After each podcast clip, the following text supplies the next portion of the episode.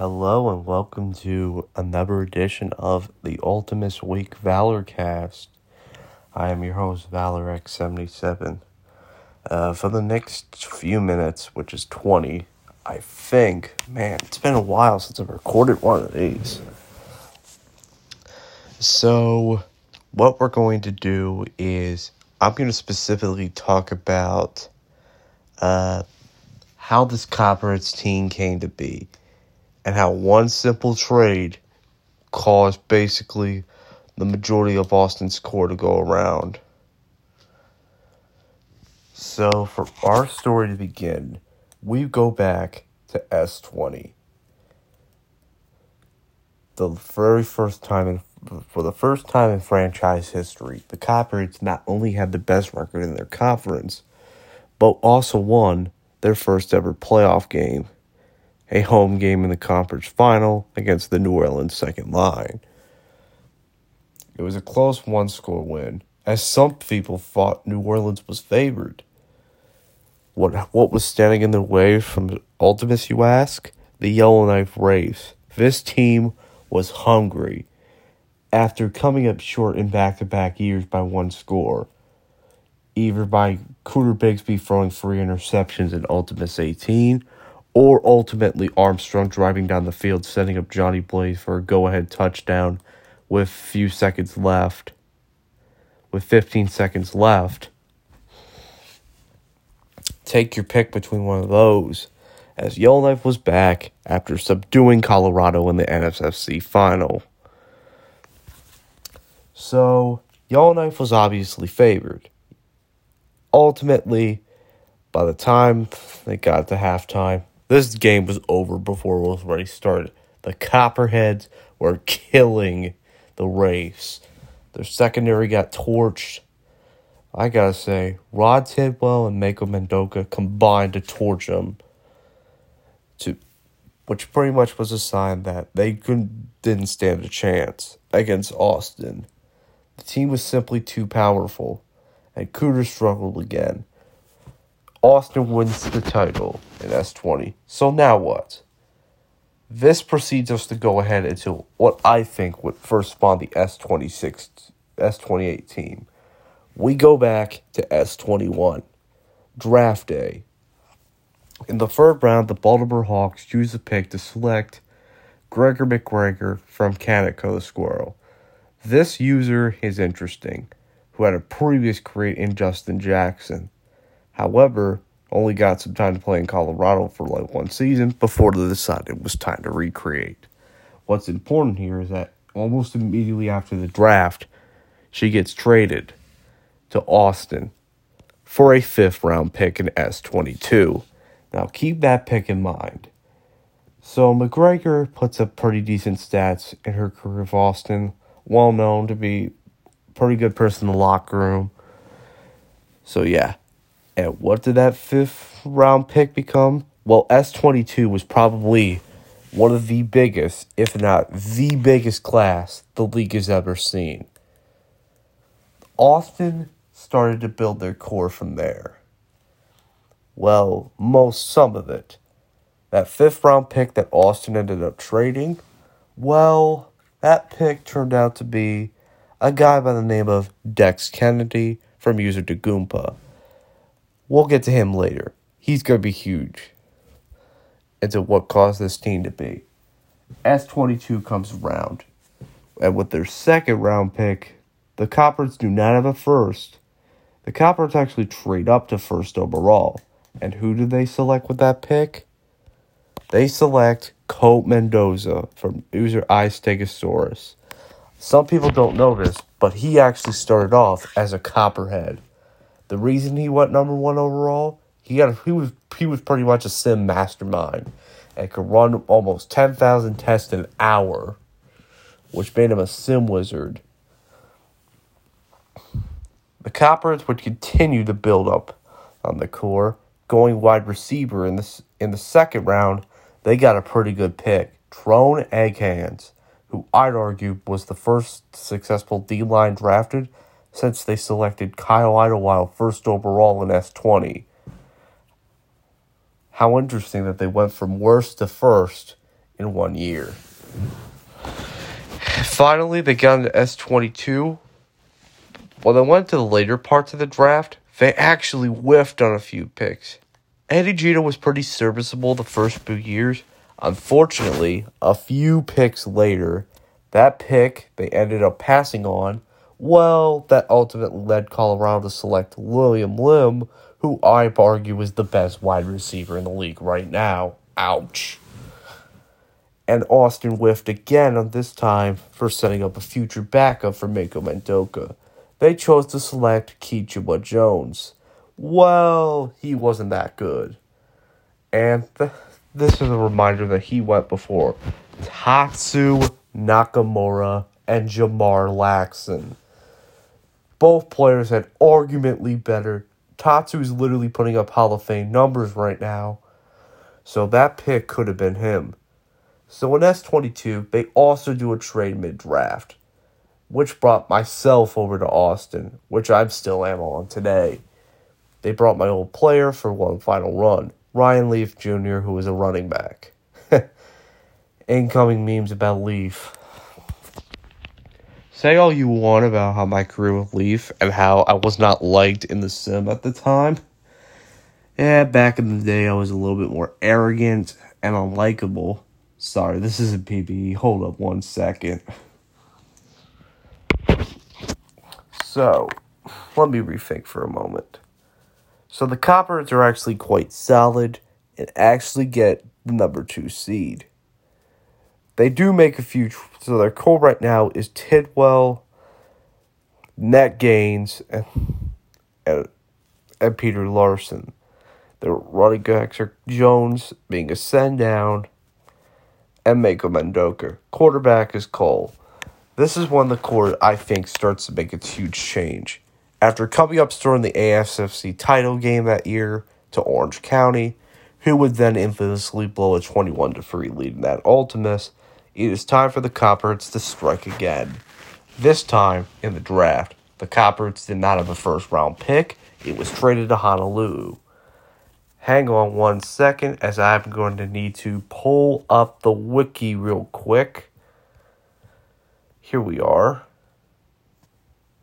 Of so we pulled up in S22. Let's see what players they actually passed on. Oof. They passed on Whipple block, Bruce Buckley, Calvin Galladay, Passman, Nakamura, Angler. A lot of good picks. So yeah. Eventually, we come to S20 to S23. They did not have a first. The pick was traded to Honolulu. I'm trying to load this up to see who did they trade that pick. The pick they traded was ninth overall and ended up becoming Ray Ray Jackson. He would eventually go inactive, not before getting a Pro Bowl nod. Not too bad. The Coppers used their next pick to jump up and select Griffin Porter. Uh, Porter would be decent. He did. He was a one-time winner of linebacker of the year, so quite solid pick. But not quite as some of the other picks. Jones was inactive, so friendly over as Joseph Pietrangelo would go later. And also, you may notice that you see guys like LaShawn Paris Crooks. More on him later as he gets connected to the Copperheads. Kai Sakura. The Copperheads. Eh, the Hawks would also get this guy by the name of Doug Hallett. He's going to be something relevant to Austin later. But 36 overall. The Copperheads get this ball. Well, that's right. They select me again. They select Videlson, 36 overall. The big question of this day how in the hell did Valor fall that far? Yes, I'm trying third person, and it's making me sad. They would eventually select also Tamaj McGallagher with the very next pick. So that's the S23 core. No trades occurred, but in S24, a regime change occurred. The Copperheads would once again pull off another Ultimus run. After knocking out New Orleans in the wild card round, and getting revenge on those damn otters. In the second round, the Copperheads went against a familiar opponent, or should I say Yellowknife. Spoiler alert, the Wraiths got revenge. And I mean, Cole got suffocated by Yellowknife's defense. And Cooter basically playing like John Elway in his final game. Basically like John Elway in Super Bowl 33. Won MVP and rode off into the sunset. The Coppers were coming up short, and the core, of course, was coming out. With Jones especially inactive, the Coppers needed to strike, losing positions in free agency. And their secondary was getting old too. Dermott Jr. was officially running out of gas, so they pretty much needed a replacement. The Coppers didn't have a lot. So we look into this draft. The Coppers jump up from 11th overall and trade up, moving a third round pick. And who did the Copperheads select? Ninth, eighth overall. Zoe Watts, Chiroprac. Watts has probably been one of the most recognizable of the new era Copperheads, as Watts has been part of a key core, joining Videlson. The third member would come next year's draft. If you may notice too, you see Maverick Bowie in this draft and Brock Thomas Locker in the first round. These two would Blair come later. Copperheads do not have a second round pick as they used it to trade up. However, they did pick up another guy in the in the third round with Corbin Brown. This guy would be later as Young TV. As this guy would eventually so the first big trade occurred in S25. And this is the package deal to get one player. The Copper had stunned the league by packaging a first round pick in S25. First round pick in S25. Hold up, let me think real quick. Gregor McGregor and Corbin Brown sent to the Baltimore Hawks in exchange for Tyler Montaigne. Tyler Montaigne for time. A lot of haul for one player. So yeah, already a lot of details for this to get the core together.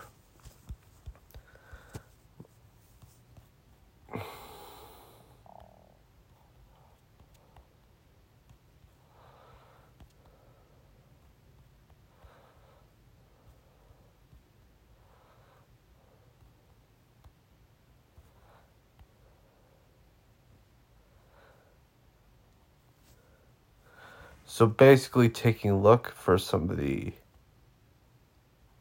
trades that have occurred.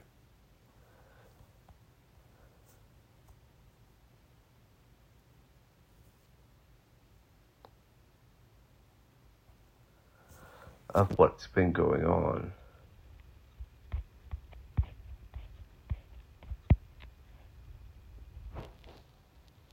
They eventually resigned a few people, but I think the first thing that caused a trade that occurred. This occurred in the middle of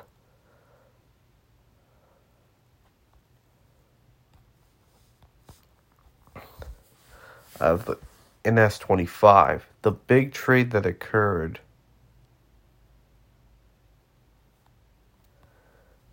of what happened.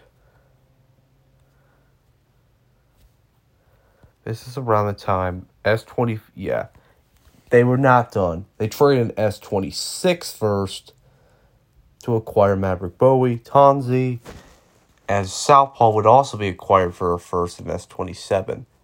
But the Copperheads were not done yet.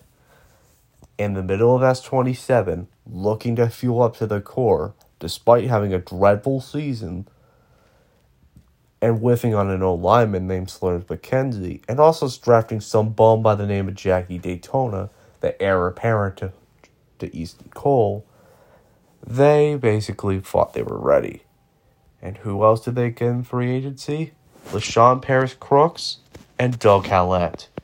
the Hawks would eventually be forced to deal with their hand, acquiring two firsts, the S20 and S29 firsts, from Austin and sending them Felix Arkstone and Tony Frazzle, two key parts. Eventually, the trade that occurred was also not only Tyler, Mo- they would also acquire Dex Kennedy in free agency. And what was that first round pick traded to the Hawks originally? Well, that turned into Felix Arkstone, so that's been a hit so far. Now, we only know the S28 first. We're not sure when the S20. So, anyway, that's how the Copperheads core came together wheeling and dealing via trades and some luck in the free agency market. As then we get into the regular season, the Copperheads start off hot as it hits as it got up to a quick 7 and 1 start. They quickly got up to 7 and 1 and seemed like early contenders as they got past, but the second half did not greet them quite well. They started fumbling games and especially blowing leads was their big issue. And when it was time to come back, they either came up short or Daytona simply just arm punted. That was the big issue for the Copperheads coming into the playoffs. They were in a cold streak, losing three of their last four. By guess what? Another last second collapse. They were coming into New York and it didn't look good early, falling behind 10 nothing. However, the star talent of Austin pretty much bailed him out. A pick six and eventually Dex Kennedy causing Elijah Torres to fumble at the one yard line, stopping a potential score for New York.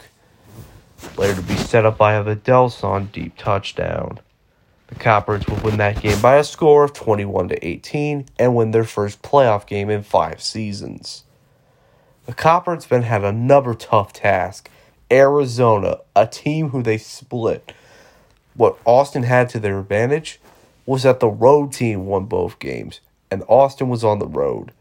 Copperheads were more deadly as a road team that year. What happened? The Copperheads quickly got up to an early 16 to nothing lead. Well, it could have gotten out of hand had been for a couple bad penalty call. The Copperheads were clearly strong before Arizona came leaning back.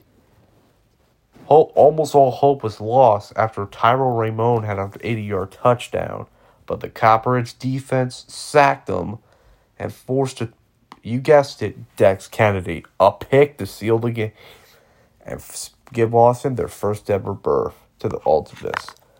So, how did that Ultimus go, you ask? Well, basically, they fell behind early and just simply couldn't come back.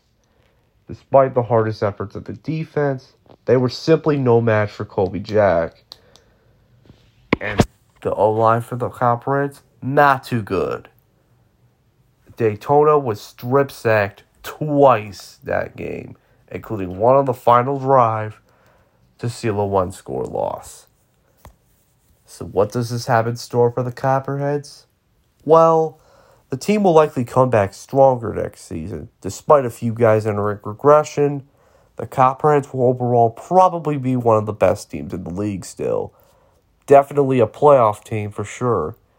To prove that this run was not a fluke. The rest of the conference is getting weaker as San Jose is getting worse, New Orleans is getting worse, Honolulu's in a rebuild, New York's guys are also in their prime. New York's quarter, the only real threats are New York and Arizona, the aforementioned playoff opponents. With Daytona officially entering his and Zoe Watts entering their prime, the Copperheads are about to become one of the strongest rosters in the league. The big question is, will they be able to go back to the Ultimate Season 29? Or get a ring for valor before he eventually heads off into the sunset? Those are questions that will likely be answered in the next few weeks. As we are still in the off season right now, I'd like to say stay calm, stay cool. If you need someone to talk to, my DMs are always open. Because mental health is very serious. I want to end it on that note. Have a great rest of your time in the league. And if you need someone to talk to, my DMs are always open.